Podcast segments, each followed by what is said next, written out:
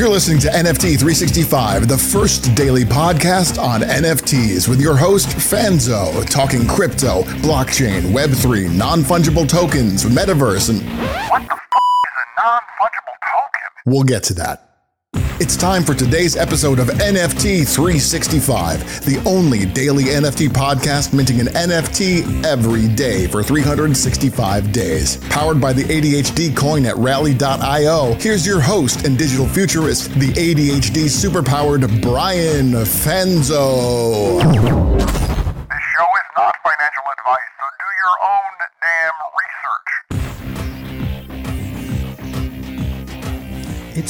About the money. It's not about the art. It's not even about the smart contract. It is about the community.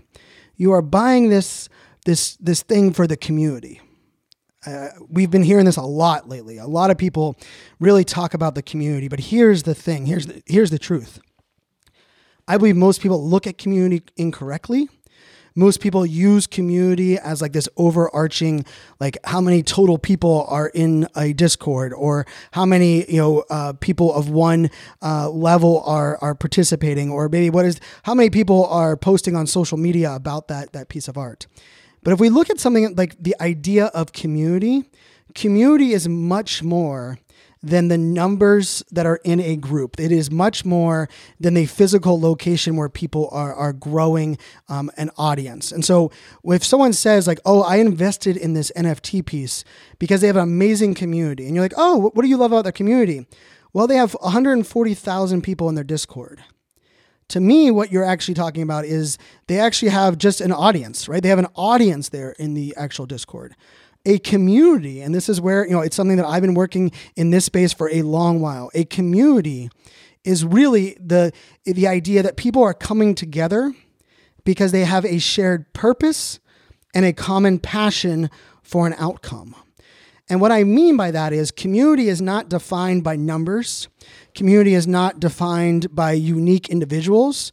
And community is not defined on how long or how many people love what they are collecting. Really, what it comes down to is that are the people that are all part of this groups of people that are you know having conversations and are active and and believe in what and, and what they're a part of. And so the interesting thing on this is that the the fabrication of community in the NFT space, I believe, is a pan, is an epidemic right now. It is a problem, right? Where just because a a a group of people that hold a certain NFT because they all like tweets and they retweet a bunch of tweets on on Twitter doesn't make that a strong community, right? You could be using the right tools, maybe you just have the right bots, maybe you're incentivizing them on the back end that whoever you know retweets the most of these tweets is getting something in the, uh, you know some kind of reward. Now, I'm not against any of that kind of gamification, but we cannot measure what the value of a community by simply like those individual metrics. And I will say this to me is one of the hardest things to evaluate as we're looking at collections, especially collections before they mint, before they launch, because what you're trying to look at is okay, how what are some of the things they're going to do to keep the people engage? Why are people in this group? You know, what is going to keep them in the group a month from now? You know, how quickly are people going to say that this is no longer worth their time and just kind of get rid of it? And one of the things that I like to look at is that if someone has a NFT and they're part, you know, they're they're talking about the community, the question I like to ask them is, you know, how much would you be willing to sell your NFT, you know, that you have with that collection? And they're like, oh, you know, the floor is right now this price. I'd be willing to sell it at whatever that amount is. And I'll and I will say, well, you know, if you make that amount of money, like you're then not having access to that community. Like, yeah, but that kind of money is good, right? Like and to me, that is a sign of it's not really community. Like they like being a part of something, but it's not really that valuable to them. Right? And I will say for me, what I will notice is that if I am part of something and I love it so much that I'm like, you know what, even if I got a great offer, maybe I sell the NFT that I have, but no matter what, I'm buying another one of that same because I still want to be a part of that community. I still believe in that community. And I would go as far as to say, if someone is buying merchandise or if lots of people in the community are buying the merchandise for that NFT collection, now I'm starting to look at that and saying, wow, these people are are putting, you know, purchasing something that they're going to wear. Maybe it's a shirt, a hat. Um, that and in my opinion, that's kind of a next step thing, right? Because if you if it's just the NFT and you can just sell the NFT at, at any point, you know, yeah, that you spent the money, but it doesn't really kind of connect more of the dots. If I know that you're buying clothing or, or purchasing things with your individual NFT on it, well, now I know it's gonna be a lot harder of a decision for you to sell right? And and we've seen this a lot where some of the big projects, someone says, you know, I don't want to lose my connection with this community, but the money that was just offered to me is going to change my, my family's life, and so therefore I had I had to make the decision to sell it. Hopefully one day I'll be able to jump back in and buy another one of the NFTs so I can be a part of that community. And I think that is such a, a different feel, a different vibe. And I will also say it also has a lot to do with the project and the founders, right?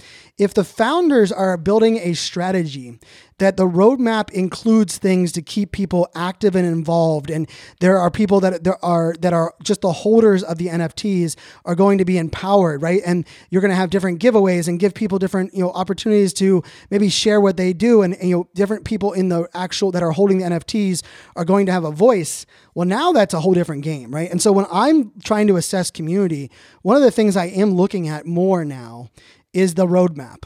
And not only a roadmap for the big releases, but what are the things they're doing periodically to keep people engaged? You know, I will say for my Discord, for the Discord here for the show, it's just discord.gg slash ADHD coin. One of the things that we're doing is we're doing giveaways. I'm giving away coin, I'm giving away cash uh, in all intents and purposes.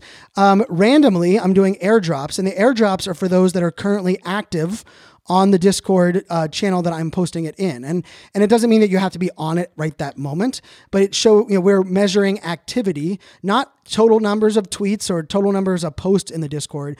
But I just want to know that you're active in the Discord. And if you're active in the Discord during you know the certain time frame, then I'm going to reward you. And we're going to start doing things where we're uh, during our town halls, we're going to bring up people in the community to share who they are, what they're doing. We're going to have a lot more empowerment, right? One of the things that we just started doing was we're uh, making some of our, our most active members moderators in our group to give them some more power and authority. You know, I, I, I said this on a previous previous episode, but I want it's worth repeating that you know most communities fail when they start to scale.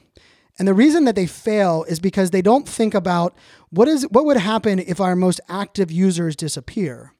Or they don't think about is it the job of the leaders or the founders of the community to welcome new members or is it up to each member inside of the group?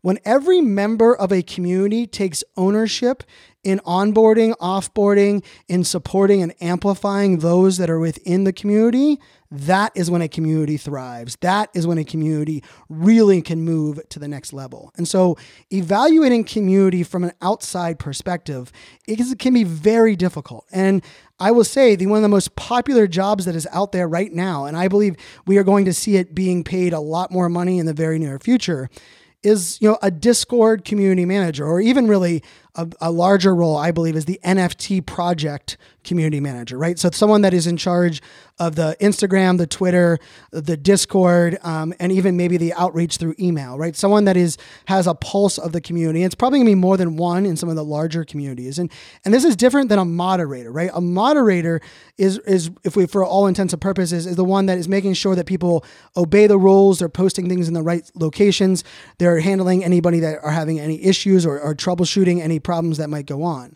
A community manager understands when to push the community to engage or when to amplify someone in there that, that they want to celebrate. A community is really a community manager is focused on the culture of all of those that are within the Discord.